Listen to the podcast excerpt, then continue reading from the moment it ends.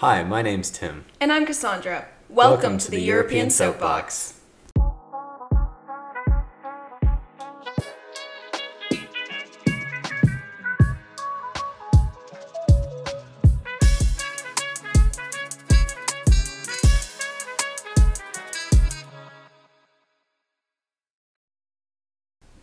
One thing I've recently had to come to terms with is the fact that we're seniors, and in about a year, I'm gonna need to figure out what I'm gonna do. So today we are gonna be talking about what things we can do with our degrees and what we want to do. So Tim, what again are you majoring in, and what do you want to do? Those are those are really difficult questions, especially the second one. The first one's really easy. I got that. I'm majoring in contemporary European studies. Um, and I've taken a lot of politics classes, and specifically in regards to the European Union. So that's what I'm interested in. I'm also majoring in economics. Um, there, I've taken a lot of microeconomic and sort of decision labor economics, that kind of stuff. And I am minoring in German. Um, as far as I what I want to do, that that's such a difficult question at times to answer because it's so so hard to exactly predict what you want in your future life and sort of make a plan around what that is. But I have an idea because, listen, you also need an idea for any kind of application. Mm-hmm. If anybody asks you, you got to have an answer ready because, um, I guess this sort of personal anecdote. um, I applied to the business school for the business minor and I was rejected, which I was a little bitter about for a while, but I've I've gotten over it. But one of the the big things that they were like, you need to improve this when it comes to, to applying to jobs or applying to scholarships is you need to have a, a clear career career goal. Right. And even in grad school applications, there's always or I won't say always, but usually a little section where you have to interest or put in your research interests, what you might do your thesis on, what you want to get out of that degree, like why that school and how that school can help you prepare for whatever career you're going to do. Cover letters, always have it in there. Very it's great. True. Yeah. And so, going back to your original question, what do I want to do? I would love to somehow find the intersection between policy and politics and economics. So, I'm really fascinated by translating economic research into actually working and good policy. That, that's something I'm interested in, and specifically behavioral economics. Sort of a social science approach to economics. That's the only way I can really describe it. But it, it creates a very simple ecosystem for things like defaulting. Um, and I would love to have a podcast like solely about behavioral economics later. Um, and so I'll, I'll leave it at that. But I'm very interested in behavioral economics and econ and at that intersection, either in a consulting, research, or political role of some sort.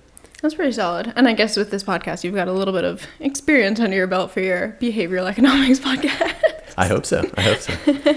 anyway, Cassandra, I'm going to ask you the same question. Can you remind us again what you're majoring in? I'm going to throw in another question why you're majoring in this and what you want to do. So, I'm currently a global studies major with a concentration in international politics and a contemporary European studies major with a concentration in Western European politics. Um, and I also have a minor in Spanish translation and interpretation, which I think will be useful wherever I go. I I came into UNC as a biomedical engineering major and then switched maybe eight nine times. What a transition! it's a complete 180 from what I came in with. Um, but I after sophomore year, which is kind of late in the game for me, I realized I wasn't as passionate as I had hoped to be. I think as a kid, I idolized being a doctor, but when it came down to it, it wasn't something that I was following for the right reasons. So now with policy, there are two routes that I'm most interested in. One being environmental policy, like changing the world for good reasons, for as far as like climate change and greener energy and all that. And the other route that I'm considering is security policy. So cybersecurity, uh, I don't know, peace, war, defense kind of kind of stuff. That I think honestly, I don't see that as too far of a jump from biomedical engineering. um, specifically, the environmental part. Like, you, clearly, you have an interest in it, and that's what you want to do, and that's why you started studying it. And so, finding a way to integrate that into your new passion of political science, international relations aspect, that's, that's I think that's great. Right. And then, as far as you know the biomedical engineering comparing to the peace war and defense, they're both highly complex and highly Yeah, stressful. yeah. And I'm definitely going to go to grad school. So whatever I decide to, in those research interest part that I plan to apply to, depending on the school I'll get into, whatever their specialty is, that might be the the path I choose to follow. So, other than environmental and sort of peace war and defense, what are some more specific research interests? Have you thought about that a little bit? I'll be honest, I have tried putting that off for as long as possible. Um, even when, like, I've been looking at my grad school applications, and that question is like one of the only questions I have left to answer. Um, as far as environmental policy, um, I don't know, things like carbon taxes or making our shift from oil and gas based to solar panels and green, I, overall just greener energy to try to save the world. I, I think that's noble of you. Thank you. Thank you. Um, as far as security, that's something that I would have to look more into because I'm not too well versed in that area, but it's something that's always fascinated me, specifically with like working with the CIA, FBI, that kind of area. Obviously, like it's it looks better on TV, but I think it would be cool. All right, so I guess that brings us to our next question. What do you want, or what can you do with your major? So there, when I was first in this major, I assumed the only thing I could do was being a foreign service officer. So like being a diplomat, ambassador abroad, and kind of facilitating those positive relationships with other countries. Which does sound really cool, by the way. Yeah, I've, I've thought about that too. so we'll we'll see. Um, but aside from being a diplomat, there are things like intelligence gathering, lobbying, uh, working with NGOs, think tanks. All of these things require an international lens. All right, I got a quick question for you. Mm-hmm. For some of our listeners, and well, I guess for Tim too, um, what is an NGO? A NGO is a non-governmental organization, so it's essentially any institution that does not have specific ties to the government. if that makes sense. interesting. So it like doesn't get its funding from or Oh, okay. main source of funding from the government. Cool, great. Yeah. All right, I, that that was my big question. And Uh, so, as far as like State Department and stuff like that goes, do you do you have an idea of like what exactly you would do on a day to day? What these careers might look like? So there are five big tracks for foreign service officers, specifically with the State Department. One is being a consular office, which helps with evacuating Americans, making sure Americans are safe in another country with visas, and um, help reassuring families if they're in crisis. There's also economic officers that help with uh, technology, science, ec- uh, economics, obviously, um, trade policy, and energy. There's management officers that are more leaders responsible for embassy operations from, I don't know, buying houses to like budgeting for Americans, if that makes sense.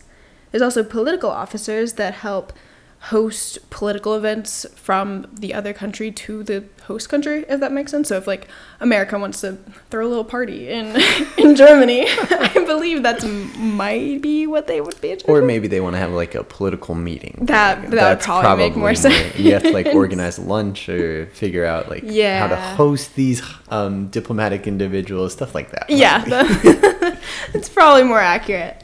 Um, and the final foreign service officer track is the public diplomacy officer that does more with um, engaging, informing, and influencing opinions of the local NGO groups. Uh, the next generation of leaders is what they say on their website, quote unquote. Um, I don't know, figuring out how to, I guess, advertise policy that could happen to locals and Americans. in That's that interesting. I, I I've my, my career like choices and other things are much more economical than yours. Um, and I do I do have to say one thing that you've sort of left out here is private firms. Right. You so- can always translate your degree to a private corporation that somehow needs an international expert in something, specifically when it comes to security and those lines. Yeah, there are some think tanks specifically that do need someone for to help facilitate relations between their organization and other countries. So one that comes to the top of my head is one that we had a representative come to the CES actually recently, the Bertelsmann Foundation. It has one individual who I don't know if I am allowed to name, so I just won't name him. Um, facilitates German and American uh, relationships. So I don't know exactly what they do, but from my little meeting with him, it sounded really cool.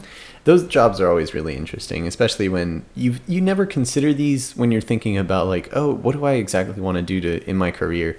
And finding people who've either done them or finding a post online about them, that that's how you really define what you want to do. I mean, we spent countless hours on our own, sometimes even together, sort of looking at our computer and being like, "Oh, this is really cool. We should like, you should definitely apply to this. You'd be a perfect fit." Um, and I, I think that's where sort of career opportunities and LinkedIn finds, like you mentioned, and just sort of personal connections, as well as experience in realizing I don't want to do this. Like I think that that's where a lot of like the praxis turns into reality. Right. I may I spent a lot of time on LinkedIn recently, especially looking at different scholarships or programs that I would like to be involved with post graduation, and I think that has been a big driver to figure out what I want to do. Like I said, I thought foreign service was my only option with my degree, but after looking on LinkedIn and like connecting with, I don't know, 50 random people and saying, hey, can I get a quick 30 minute meeting with you to talk about what you do, what your foundation does, and any tips for somebody who is new to the major and new to, I don't know, anything international politics related? And I mean, one thing that you also forgot to mention now that I'm thinking about it is you could always go on to get a PhD and teach. Oh, that right. that is another career opportunity that stands open to you, especially if you go ahead and get a master's. I've thought about it. I think doing a PhD would be great, especially if I find my like one niche kind of I guess subject area. Yeah. But I my only I guess thing for not doing it is I haven't found that passion quite yet. Although I am very into international relations and international politics specifically, once I find that that specific policy that I'm incredibly passionate about, then maybe I might get a PhD. But I, think don't know if I want to teach. I don't. Kudos to teachers. I think they do an amazing job. I think it's incredible that people can do that, but I don't know if I have the patience to work with people because I know that there are some college students that I would go ham on. if they do Sometimes I question your patience, so I understand. Yeah, it gets to a point where I'm like, I can't deal with it. Yeah. Well, I gue- I guess that's interesting. I, I I've always sort of also had sort of a fixed image when it comes to what I want to do professionally. For a while, I was very interested in. I, I've always I always wanted to work on at a private firm. Mm-hmm. I was like, I want to be a high level manager, really focusing on that. And I still really want to. I find the power to do good that firms possess in their environments is really, really impressive.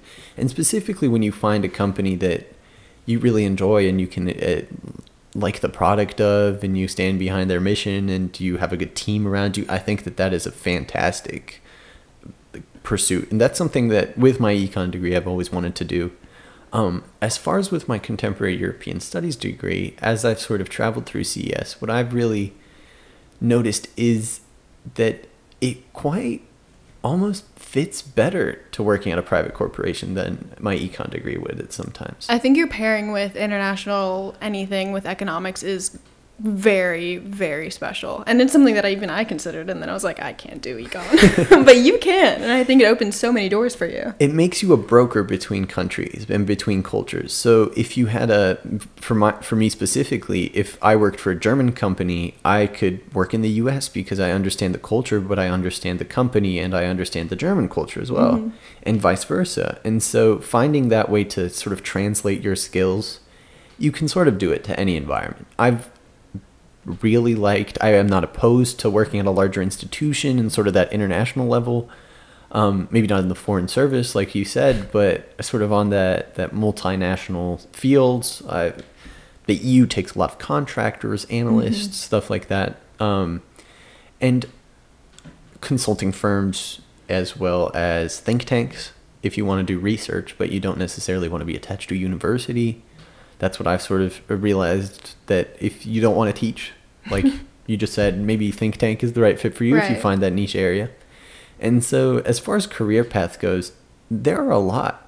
for I- both of us I feel like your degree, it's it only sets you up very broadly for what you want to do and what you you have the possibilities to do. It can be much more narrow depending on your interests. right so i think yeah like you said i think your degree kind of broadens your horizons and it's your own passions that really narrows it. Like you can do. I mean, so I have a friend who got a history degree and ended up going to med school. Like your degree does not define what you do in the future. I, I think that's great. I think that's great. As long as you have a passion about something, go for it. Yeah. I feel like that's the, that's what we should empower people to do this episode. We gave them an idea of what we can do with our degrees, and they if they love it, follow us. You can do so much more than what your degree tells you. you. Yes, that I think that is great empowering. Yeah. So with all of that, I hope you guys learned a thing or two about what you can do with your degrees and join us next week on the European Soapbox.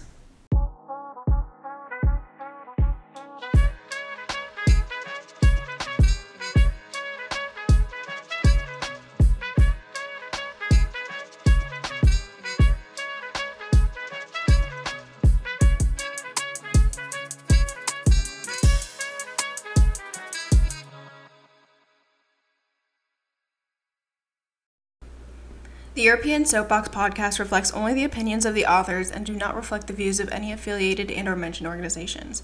We are students still in the learning process, so information should be taken with a grain of salt and not blindly accepted. The information is for informational purposes only and do not intend to serve as any recommendation. We do not intend to isolate anyone on this podcast and encourage diversity and differences in opinion. The European Soapbox stands independently from the University of North Carolina at Chapel Hill. The authors are the sole owners of the rights to the European Soapbox podcast. As students, we ask for the opportunity to grow and improve in our podcasting journey and progression as individuals. If you'd like to reach out to us, send us an email at europeansoapbox at gmail.com. This podcast is hosted by Cassandra Alvarino and Tim Fry. All music is produced by Till Ehringer. That's T I L L Y D E A N dot W A V on Instagram.